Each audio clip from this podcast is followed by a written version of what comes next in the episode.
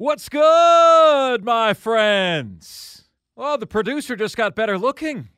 It's Brandon Keeler in for uh, Diesel, who's on his way to the Carolina kickoff show. That's going to be uh, a really good broadcast. Diesel does a really nice job of making that interesting and entertaining. The host is a good looking host too, Uh, sir. Oh, thank you, thank you. I, I, I don't, I, I can't afford you. Uh, your check is in the mail, sir. but uh, thank you so much. Hey, guy, guys, here's how you can take part in the show. You can give us a ring at 844 fan phone. That's 844 F A N F O N E. That's 844 326 3663. TheCarPro.com text line is there for you at 71307. Just start your text with the word fan, and away you go on the show. We've got Lawton Swann from Clemson coming up in the next segment, but we want your takes. We want your opinions on all that we have got cooking here on the show. The top five at five is your chance to engage, it is your chance to vent, and so much more. Uh, I want to share this with you. Uh, we got uh, so I was on the uh, Spurs Up show earlier today, and I always am, am curious to see what clip from the show, um, what clip from the show is Chris Phillips going to pick? And today he picked me saying that Shane Beamer has got to start acting like a CEO. Some of his rants after games at me, etc., come off sounding like a petulant child. And he says Marc Ryan of the Fan Upstate gives his thoughts on Shane Beamer's post-game comments following last Saturday's win over Jacksonville State. So um, Jeffrey Reiner is a local listener. I, I guess you could say he's an offsider. He says I listen to Marc and Diesel almost every day, and there are a lot of points that I love. But to a guy that has covered the Gamecocks for this many years and never been to a game, come on, he will bow down to Clemson. His audience is 70 to 80% Clemson fans. Um, Jeffrey, I have been to Williams-Brice Stadium. I have been there. Just because I don't post pictures of experiences doesn't mean they didn't happen. Okay? I may or may not have worn a disguise to Williams-Brice Stadium, okay? But I have been. Rest assured knowing that I have most I have been, okay? Um, the second thing is bow down to Clemson fans. You know, that tells me, Jeffrey, that you don't listen to the show very much. You know, Dabo's been in the crosshairs the last month. Beamer's been in the crosshairs the last month, right? It just so happens that that is your perception because, in my opinion, um, the Gamecocks are guilty of more embarrassing things than Clemson is. Clemson's season has been embarrassing. Some of Dabo's commentary has missed the mark but they weren't two and six with a coach who broke his own foot on a Gatorade bottle. Okay? I mean, like, come on, man. You know, if you call a spade a spade and one team constantly steps in it and the other team rarely steps in it, your perception is going to be, oh, oh, man, he bows down to the 70 to 80% of Clemson fans that are his audience. Well, here's the actual number, Jeffrey. Here's the actual number 57% of our audience considers Clemson their favorite team. 57%. Just a tick more than a coin flip. Okay? 24% consider South Carolina their favorite team. About one in four listeners of the show. And uh, 19% list another team as their favorite team. Could be Furman, Georgia, Florida, Auburn, etc. Right? So 19% other. Uh, 24% South Carolina, 57% Clemson. That's the ratio. We've done the research. Okay? So, and that ratio is also in line with what I've seen out in our community. You know, like 57% is about two and a half times the amount, number of Gamecock fans. I would say I've seen roughly two and a half times the amount of Clemson gear than I have South Carolina gear. So I, I think that fits. What say you guys? 844 326 3663. Uh, in your opinion, does this show do a good job of playing it down the middle, or does this show not? You know, and before you answer that we do not, I I simply ask you, who's had it better, Clemson or South Carolina? And might that be why your perception is that I'm harder on the Gamecocks than Clemson? Might that be why? It's time for us, my friends, to do that jam. We call it the top five at five. The top five biggest sports stories of the day, the top five topics we're discussing. Ladies and gentlemen of the upstates, offsiders, the top five at five starts right now.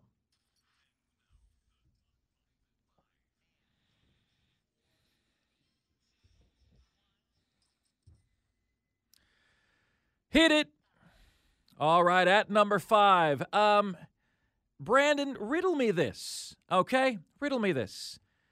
The the top producing offenses in college football, okay? They average over 500 yards a game, Mm-hmm. okay? Of total offense. How many schools average over 500 yards of total offense? Oh, I say three. Very good guess. Five. Those schools are LSU, Oregon, North Carolina, Washington, and Liberty. All Liberty, average really? over 500 yards of offense a game. The worst offenses in the game, okay, average uh, picking up under 300 yards a game. Mm-hmm. Okay, those are the worst offenses in college football. How many offenses average under 300 yards a game on offense? I say six. Very good guess again. It is eight. Ooh, Now listen to this. let's play the lottery. BYU, 130 schools, right? BYU gets 298 yards a game. Ball State 294, Northwestern 292, Akron 285, Kent State 278, East Carolina 277. Poor Jim Szoke, our Carolina Panthers guy, he's their voice. Eastern Michigan 258. And are you ready for this? We go from 258, last place, Iowa, number 130, 225 yards a game of offense. Wow, You go from 277 to 258 to 225. that's terrible. That is the worst, the, the, the- that is the greatest statistical discrepancy I've ever seen in my life. Now, I share that with you to say this Iowa plays Rutgers this week, and the over under point total for that game is a record low. Oh boy. The over under point total in the game is 28 points, meaning the game is forecasted to be 14 14, roughly. if you can, you can imagine that, right? Yeah. The lowest of any college football game since at least the year 2000. uh, according to ESPN stats and information. Barring late line movement, Rutgers, Iowa will be the first game with an over under total of less than 30 in the ESPN odds database. Ladies and gentlemen, it is fair to say that the 40 year old virgin scores more than both of these teams. Okay? Oh. Under 28 points. Over under 20. Honestly, you know, out of all the years I've watched football, I don't think I've ever seen that low. Yeah. Even in 2000, I don't even remember seeing it that low. This depresses me, but the over under Florida LSU for LSU, just for LSU, is over 28 points. Yeah, well, okay. they have just for, offense. Just for LSU, these two game, two, two teams, the over under is 28 points. Have Hmm. you ever heard of such a monstrosity, ladies and gentlemen? Incredible. Who do you got, by the way? Iowa or Rutgers offsiders? Who do you have? Rutgers wins eight to three. 844 326 3663. Next up, all right, Clay Travis, political talk show host, sometimes dabbles in sports. He has been trying for a long time to get a WNBA team to put up a million dollars on behalf of themselves to face a high school boys state champion. He says, I, I throw a million dollars on the boys. Well, a betting service, Bet Online, has put up a million dollars on the WNBA side. So Clay Travis loves that because that just puts more pressure on everybody to make it happen. You got a million dollars on the high school state boys champion. He gets to pick the high school state championship boys team, and a million dollars on the um, the WNBA team, right? So the question um, is: Should this game be played? And if the game is played, my friends, who do you think wins? 844 326 3663. Now, Diesel said he thinks the WNBA team would win. Uh, my belief is the high school boys would win. All right? Why? Because of strength, speed, athleticism, jumping ability, uh, quickness, right? The chance for the WNBA side would be because their fundamentals would be better. Handling would be better. They're not turning the ball over left and right. But I, I really worry about getting shots off. You got you got six foot four guys on the state championship team that can jump out of the gym. And let me tell you guys, okay? Uh, the two states that I've lived in the most, Florida and Texas, the Las Vegas Aces, your current WNBA champion, are not beating some of the high school gyms I've I've attended. They're, they're not winning. They're not they're not winning that game. Sorry. You know, I'm not trying to be sexist. I'm just, you know, based on my interpretation, that's what would happen. Now, should this game be played? I would love to see it play. Ah, but Marc, what about insurance, liability, injuries? What about the high school league saying no? Okay, fine us. We got a million dollars to pay it. Fine us. Can it make it happen? Yes, it should be played. And I think the boys' state championship team would win. What say you guys? Brandon, what do you think? I think the Ace. I think the Aces actually win. Have you seen A'ja Wilson play? She's incredible. She is remarkable. And don't they have Candace Parker on that team too? I don't know. I don't know. But I, I don't listen, man. It's it's apples to oranges, really. It's it's really apples to oranges. Um, you know, the women's game is largely played below the rim. That's not a sexist statement, right? No. It's played below the rim. The men's game is played above the rim. I I don't know. So we're now two out of three show participants today. Brandon, Diesel, and yours true. Brandon and Diesel say the WNBA team would win. Clay Travis is so confident he's apparently putting a million dollars of his own money on the line. A million dollars. What do you guys think? Should the game be played? And who takes the game? Who takes the cake? Next up. Oh, Lane Kiffin has stepped in it, my friends. He has most certainly stepped in it. Um, he has a player, had a player, that um, was suffering from mental illness, right? And the player had a leave of absence from the team. The problem is that the player would not return calls, emails, etc., essentially disappeared from the team and then decided when he wanted to come back and knew it wasn't going to go well because if you have a job, right? Even if you're not doing well, your job is to communicate that. Uh, I always say that it's okay not to be okay, but that has to be communicated. The school standpoint is going to be we have resources here to help you, and you've just gone MIA, and we can't have that. So, in the audio you're about to hear, I want to ask you whose side are you on? Okay? Are you on the side of DeSanto Rollins, who you're about to hear Lane Kiffin kicks off the team, and he suffers from mental illness? Or are you on the side of how Lane Kiffin handled this?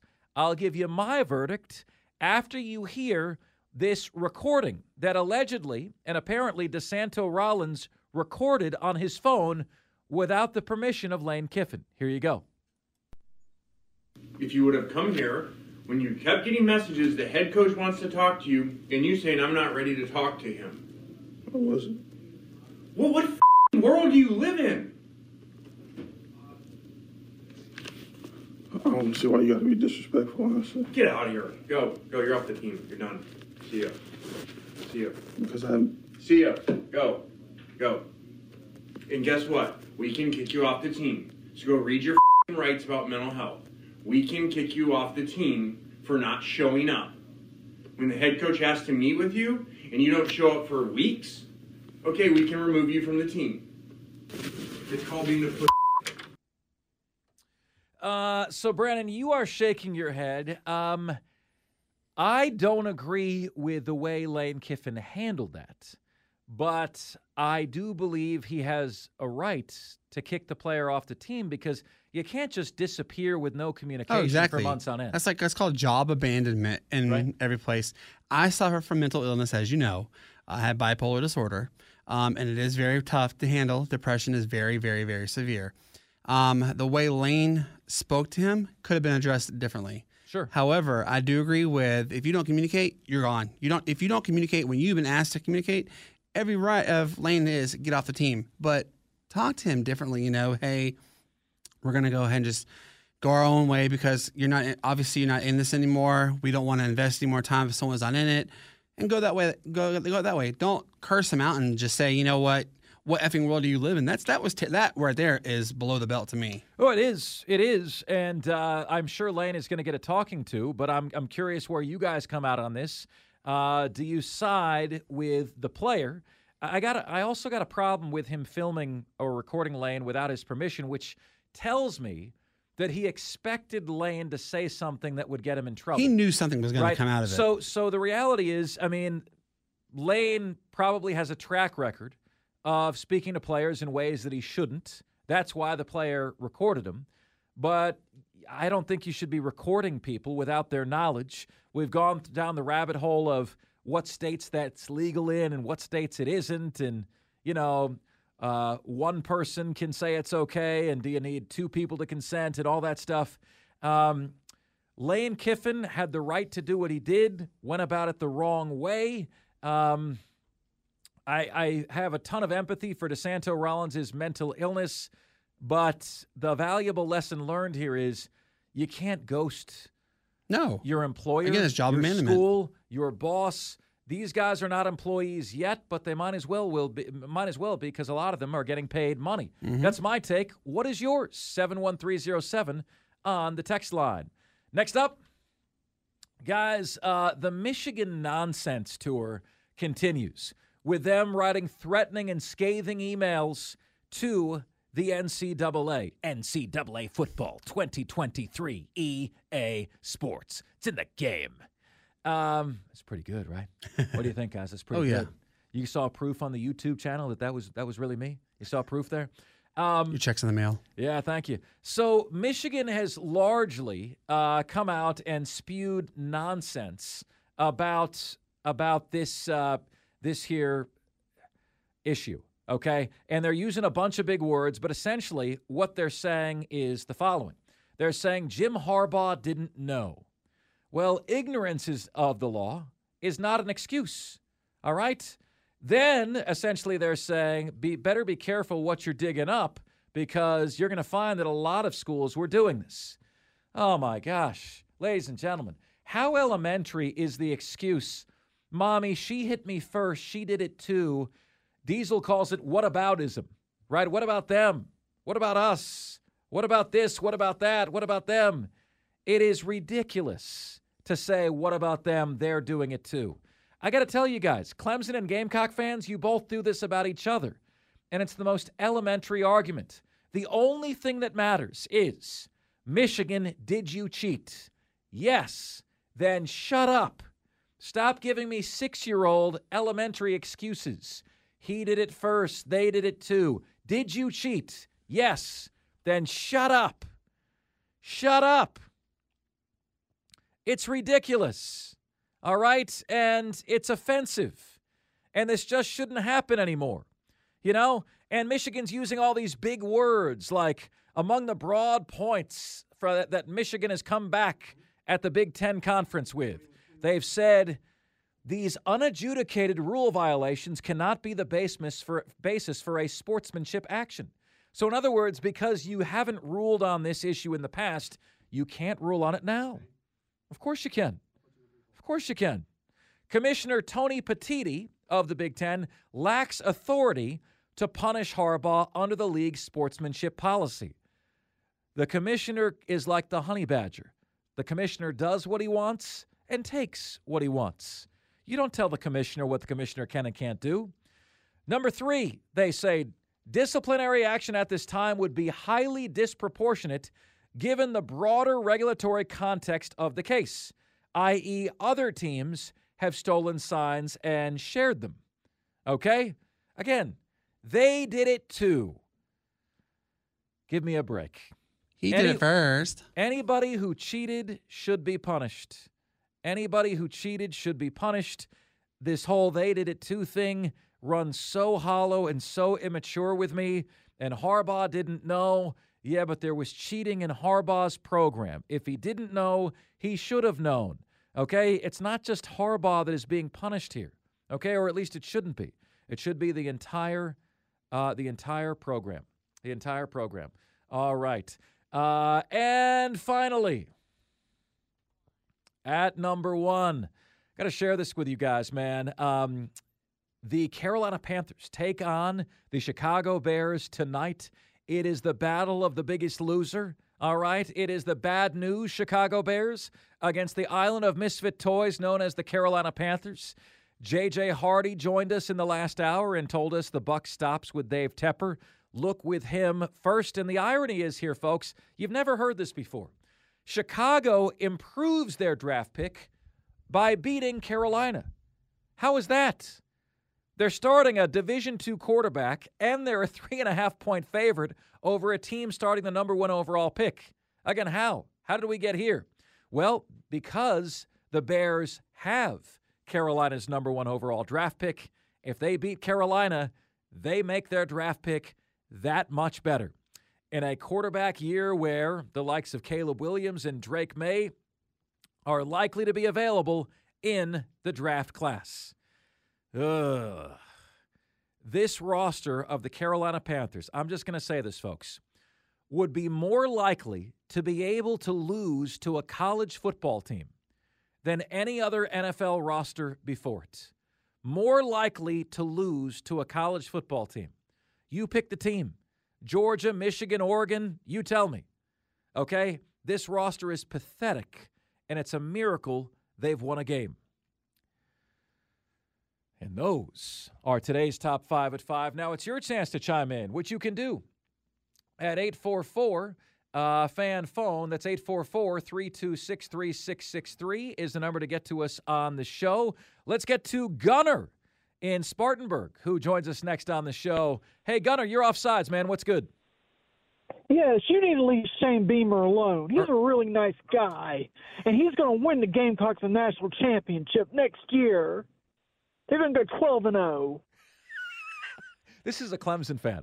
I know this well enough to know that this is a Clemson fan. Gunner, I appreciate this. I know what you're doing. I'm on to you, sir.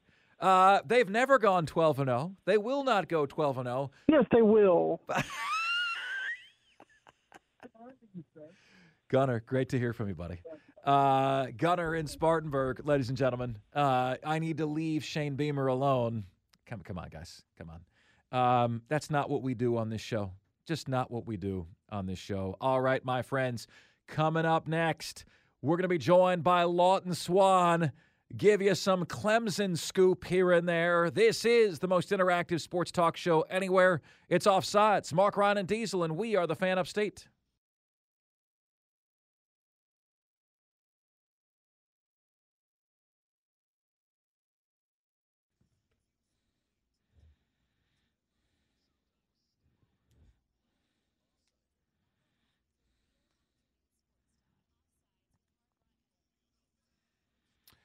It's offsides. Marc Ryan and Diesel, Brandon Keeler sitting in, and we are the fan upstate, joined right now, as we are each and every Thursday at this time, by the owner, founder of ClemsonSportsTalk.com on Twitter at Clemson Sports. Lawton Swann joins us right here on the show. Okay, Lawton, can you make sense to me at all uh, of a team that almost gives Florida State its only loss of the season?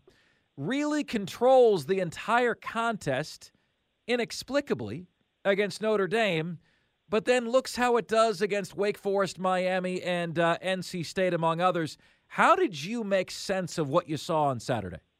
Well, I think a couple of weeks ago, remember I said I still thought it was a good football team, and you kind of gave me some grief about it. I, I, I do. I mean, I, I, you can't recruit uh, at the same at the level that Clemson's recruited at and not have talent in that that locker room. And you know, it's funny because I think if you go back and and I kind of said this on my show at some point along the way, if that Duke game wasn't the opener and you had maybe had a little better gate, you know, if you open, you, you know, how these teams are a lot of teams will open with some, you know, directional school you don't really know a lot about and then go out and get a couple of wins and then maybe Duke gets a little bit of an identity, maybe Clemson has a little bit, you know, of a, a better approach to that game. I think Clemson thought they were going to go in there. They were the preseason favorites in the ACC, and even though Duke had had a good year, and we talked about it a lot, how good they were in year one under Mike Elko, I don't think that was resonating between the the ears of the Clemson Tiger players. And then it's kind of like you, you get that you know punch right in the gut.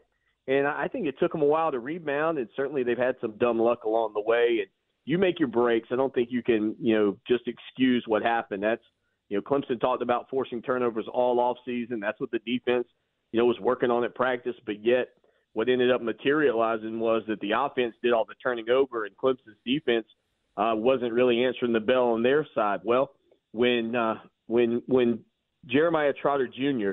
picked that ball to put Clemson up 24 to six, I thought to myself, I believe this is the team that everybody thought you were going to get this year, and I think it's given people, you know, that follow the program. I think both internally and fans confidence that the next few weekends will go very well for Clemson because they've got to have more confidence in themselves, Marc, than they've had all year. Lawton Swann, ClemsonSportsTalk.com, joining us here on Offsides, the fan upstate. Do Clemson fans have a right to be really miffed if Shipley is starting over Mafah again? Yeah, I think this week for sure. And that was when he said he's going to ride the hot hand, and I, I don't blame him. And we'll see, you know, what Will Shipley's status is as soon as you know, the game kicks off at noon. But yeah, I think you would be now. Now look, they changed the blocking scheme up, and that was pretty easy to pick up on. I thought to myself watching it, I can't wait tomorrow. I get Tommy Bowden on the program, and when Tommy was at Clemson, the zone blocking was one of the things that they really thrived on. And what it allows the running back to do, right, is kind of find a spot and hit it. And you saw Mafah running with patience, following behind uh, the the offensive lineman, and then when he saw a little gap, he took it. And you know, 36 carries that equals uh, Raymond Priester, I think, is one of the guys that was tied at the top, and, and Raymond played at Clemson back in my day. Uh, he's down from my neck of the woods too in South Carolina. He's down there from Allendale County, and he's a really good football player. Uh, but you know that was when Clemson had to trust the running back to tote the load, and I think they knew that going in this game against Notre Dame, they were going to have to do that. And Audric Estime is an incredible back. I, I'll be honest, that first run, man, when he hurdled two people, I thought, oh boy, it's going to be a long day for the Tigers and then it kind of turned the other way where Clemson was able to control the clock. I would be shocked if Will Shipley gets the bulk of the carries this Saturday, even if he is healthy, because I think that Phil Mafah's earned it. Coming into the season, I thought either or could be the starter, but now after seeing what Mafah did, I think Clemson's got to trust him to be the guy, and I think that's okay, right? Because I think if you look at Will Shipley – Marc, and you think about sort of the comparisons that were made for him coming out of high school, you know, a lot of people are putting that Christian McCaffrey tag on him. A great third down back is an important piece to an offensive puzzle. And if Will Shipley could become that for Clemson this year and allow Phil Mafah to get those, you know, first and second down carries, it may work out for the good for everybody involved. I, I continue to see Clemson Lawton uh, showing up on upset alert watch this week. I'm not buying it. Are you? Well, I'll I'll say this. I think when you look at Haynes King, the transfer quarterback from Texas A&M, you know his numbers are really good this year, probably surprisingly good. And it's not just what he's done through the air. I think he's thrown for about 2,300, but he's rushed for over 500 yards. And and and look, I, I know their record's probably a little bit deceptive because if Miami takes a knee, you know some of the some of those things that have happened along the way uh, their resume is not four and two in conference play where it is right now. They're the third ranked team or the third, you know, position team in the league behind Florida State and Louisville. But I think that, you know, Coach Key's come in there. Obviously, last year when he took over from Geoff Collins, uh, the players, he's a former player. They love him. I got a chance to meet him at the ACC kickoff. Just seemed like a jam up guy you'd want to run through a wall for. And I think that's culture. And I think he's gone in and instantly made that program have better culture than it ever did under Collins. And I think they believe. And, and belief, you know, for young men is a big part of it. I don't believe they're going to win this game, however, uh, because I think Clemson's kind of got that same thing right now. They're feeling good about themselves. I think it would take a lot for Georgia Tech to come in and win the ball game against Clemson, but uh, there's no doubt, man. That program, you know, they got the right. They, they're in the right area. Atlanta's a hotbed for recruiting. Uh, I think the coach that could eventually win there big might be somebody like Deion Sanders. But as long as Deion's out of Colorado, hey, Coach Key's going to do his thing. And uh, I'll tell you what, uh, I think he's arguably at this point, you know, probably second on the list in terms of the Atlantic Coast Conference coaches for Coach of the Year because right now I think Jeff Brohm at Louisville's got to get that. I think he probably he may even get that nationally if they continue to play well. Lawton, now I know the old the old cliche of this being a trap game because you know Clemson is better now. They're, they're they look like they finally turned that corner. They do play UNC next, and then they finish up with South Carolina. Do you think this could be kind of like a trap game playing against Georgia Tech? You know, Georgia Tech, yes, they're only what five and four, but so is Clemson. So I mean, you know, again, could it be a trap game? I, I don't think so. Um, I think given what Clemson's already kind of been through this year, I, I think they're pretty squarely focused on the prize. Now, if say Clemson had one, a one-loss season, right, and you had North Carolina looming, and and North Carolina's year was kind of going the way people had projected, then maybe so. But I think at this point, Clemson's kind of got to have all hands on deck because just last week, you're thinking going into the Notre Dame game, and if Clemson doesn't win that, they might struggle to get bowl eligible if they're not careful. And so I, I think they'll be I think they'll be ready to go. I wouldn't I wouldn't chalk this one up as a trap game, but it has all the makings of it if things were maybe going a little bit better for Clemson and if North Carolina hadn't fallen off a little bit as well. And a part of that too, right, was the fact that Georgia Tech beat North Carolina 46-42, which I think was probably is probably the reason that some people today are talking about what Marc said earlier, you know, about uh, this game potentially being one of those uh, upset alert kind of ball games. You know, it's interesting, Lawton. I asked our numbers guy, what are the odds that Clemson runs the table and finishes eight and four, and he crunched them, and it's eighty. Uh, eight, I'm sorry, thirty-five percent. Thirty-five percent chance Clemson runs the table. Now that includes an eighty percent chance to beat Georgia Tech, sixty-two percent chance to beat North Carolina, sixty-nine percent chance to beat South Carolina. But by way of binomial probability, uh, the chance you win all three is just 35%. Will you take the over or the under on the actual odds? Clemson goes 3 0. I think it will be slightly over that. That's what I would take. I, I don't think it's 50%, but I, I think it's slightly over 35, probably 40 to 45% chance. That would be where I put it. I know this, though, Marc, watching you uh, make that fruitcake surprise. It's a hundred percent chance I'm making that thing this holiday season, brother. Yeah, yeah, fruitcake surprise, my man. That's what I'm talking about. Uh, what is the most likely loss, Lawton, of the three games? I think North Carolina still. Um, Drake Maye, you know, is I mean he's elite. I, I think he's still. You know, when you look at Clemson's schedule, obviously the last two ball games they'll probably face the two best quarterbacks uh, that they'll play. Uh, you play that game against South Carolina on the road, which obviously brings up uh, a lot of you know concern for people.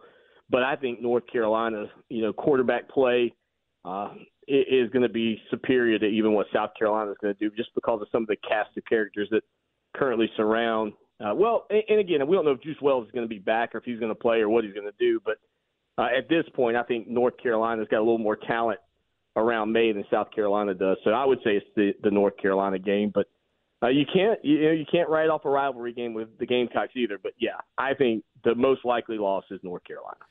Who's, is that what his number said? I, I, I don't remember what you said. Yeah, no, his, his, his numbers were sixty two percent uh, North Carolina w- uh, win for Clemson, sixty two percent.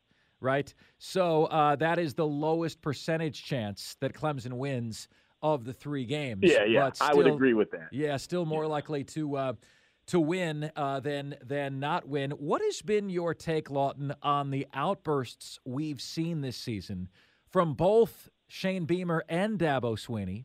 Dabo, I was last Saturday years old when I heard him curse for the first time in my life. Okay, okay, all smart ass, wise ass. I mean, I, I like I've never heard it before. And then you got Beamer calling his fan base miserable. We're going to celebrate like heck uh, a win over a school that was FBS last year, uh, FCS last year. Um, eh, what there like such chippiness. You know, like what surprised you the most about what you've heard? Not a lot. Well, what surprised me the most, um, probably, if you remember when we were growing up, Marc, you'd go into the mall yeah. and they'd have that little setup where it was uh, sample A and sample B, and you drink, it, you had to figure out which one was Coke or which one was Pepsi. Sure. You remember those things? Sure. Okay. If we could adjust the, you know, how, you, like when you're watching the show and they're trying to hide somebody's identity. Yeah. If you could adjust it where you couldn't tell who was talking, I would have thought that uh, Shane Beamer was Dabo Swinney with his comments to the South Carolina fans about appreciating wins and all that stuff. and and I think he's justified in doing so because you know, yes, you should you should beat Jacksonville State, but I think I said all along that I thought it was going to be a competitive game. Same. I didn't think, well, if they throw the wheel route the right the right way, they might actually win it. But that's kind of the way it looks when you watch it in. So I think that's the thing for me. That's the big takeaway is that these two fan bases have two coaches who are eerily similar uh, in kind of how they, I think, run their program and, and the way that they, um, you know, the way that they appreciate the wins that they they get on the field on Saturday, whether it's by one or one hundred. And I think that can get lost on fans a lot. But believe you me, I, I think the Tiger faithful that have followed Clemson through this incredible run, where you know, honestly, Marc, when when they when we're done with the four team college football playoff, I mean, I know that's a separate era from the new twelve team. I could see like ESPN putting together like a thirty for thirty, right? And it's like, and it was a small school in the upstate of South Carolina. They made six runs to the four team playoff because that's how significant this has been for Clemson. And I, I think the fans now really appreciate what it took you know, in all of those games to get to where Clemson was. And, and they were, I mean, running right alongside the Alabama Crimson Tide to the point that after they beat them in the national championship 44 to 16, the conversations that next morning, you remember it well, were has Clemson surpassed Alabama? Yeah. And uh, I think people kind of forgot that that's how good it was. But this year's been a stark reminder. And I think what you saw on Saturday against Notre Dame was that – there's still a lot of that left in this ball club, uh, even though this year will certainly not finish the way people had hoped. Lawton Swann does a fantastic job, has an awesome Clemson show in his own right. Uh, on Twitter, he's at Clemson Sports, went over 30,000 followers. Congrats there. Uh, at Clemson Sports there. ClemsonSportsTalk.com is the website. Appreciate you, pal. Thank you so much. And thank you for proving me wrong on Notre Dame. I needed that. man, I always appreciate you having me on, Marc, and I, I, can't wait to see you, man. All right, take care, buddy. All the best. Uh, Lawton Swann, ClemsonSportsTalk.com is where you get to him. All right, my friends, uh, we are jam packed on the show. Uh, the very latest on Michigan's blunderings. Next, here on Offsides, we are the fan upstate.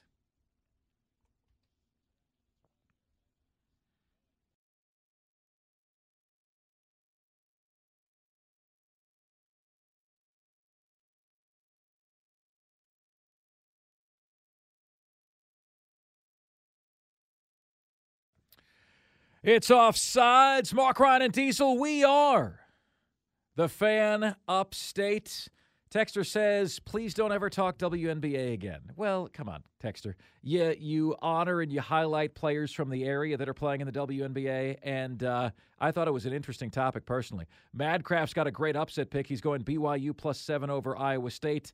Uh, T Experience says, as a Gator fan, I can see it going both ways evenly with the Lamecocks – and Clem sucks.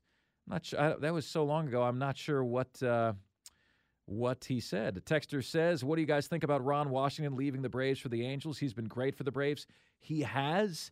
Proving again that age is just but a number. Kevin Bugs going Mississippi State over Texas A&M for 18 and a half points. Texter says, well said, Brandon. Lane should have handled it better, but I agree with Marc. Two on job abandonment. What a crap situation. Gator Nate says Lane should not have been unprofessional about it, but the law says they have to be communicating. If one party does not communicate, uh, that party doesn't have a leg to stand on. If that's all true, Lane did everything right except the way that he spoke to the player. Uh, Michigan needs to pay attention to the Astros. This is why everyone still hates them because their fans use whataboutism constantly. Best point on this texter and a the text of the day, in my opinion. So good that I am going to take a picture of that. Very nicely done. Political cor- uh, texter says political correctness is crippling the willingness to speak different and freely. Accountability and responsibility still exist. I side with Lane. A texter says. So says Shy Copeland. Uh, Texter says it's so funny that after one win, now the fans appreciate. Dabo Swinney still thinks. Dabo Swinney still thinks 10 to 20 cent, 10 to 20 percent are quote little b words that do not care anything about the program. Uh, well, it sounds like you're not on Dabo's side there, Texter. That's that's perfectly fine. Um, for me, you know, uh, I respected Tyler and Spartanburg's right to complain. I, re- I respect that. You know, I don't think he was respectful saying, hey, why are we paying you $11.5 million to go four and four? But you go on a coach's show, you have a right to deal to complain to your coach. That's your platform to vent, right? He was venting. He's got a right to do that. At the same token, on Shane Beamer's side, I, I don't think he's acting like a CEO. You know, I think he acts in many cases um, as a subordinate who's immature and who's popping off at the hip. CEOs don't act that way. You know, when Shane Beamer popped off at me, if you go back to that Twitter thread and read my response to him, I said, Shane, I don't see any other elite coaches doing this. You know, they're CEOs. Why are you, you know, trying to get me to wrestle in the mud with you? You know, like, why are you doing that? Didn't make sense to me then, still doesn't make sense to me.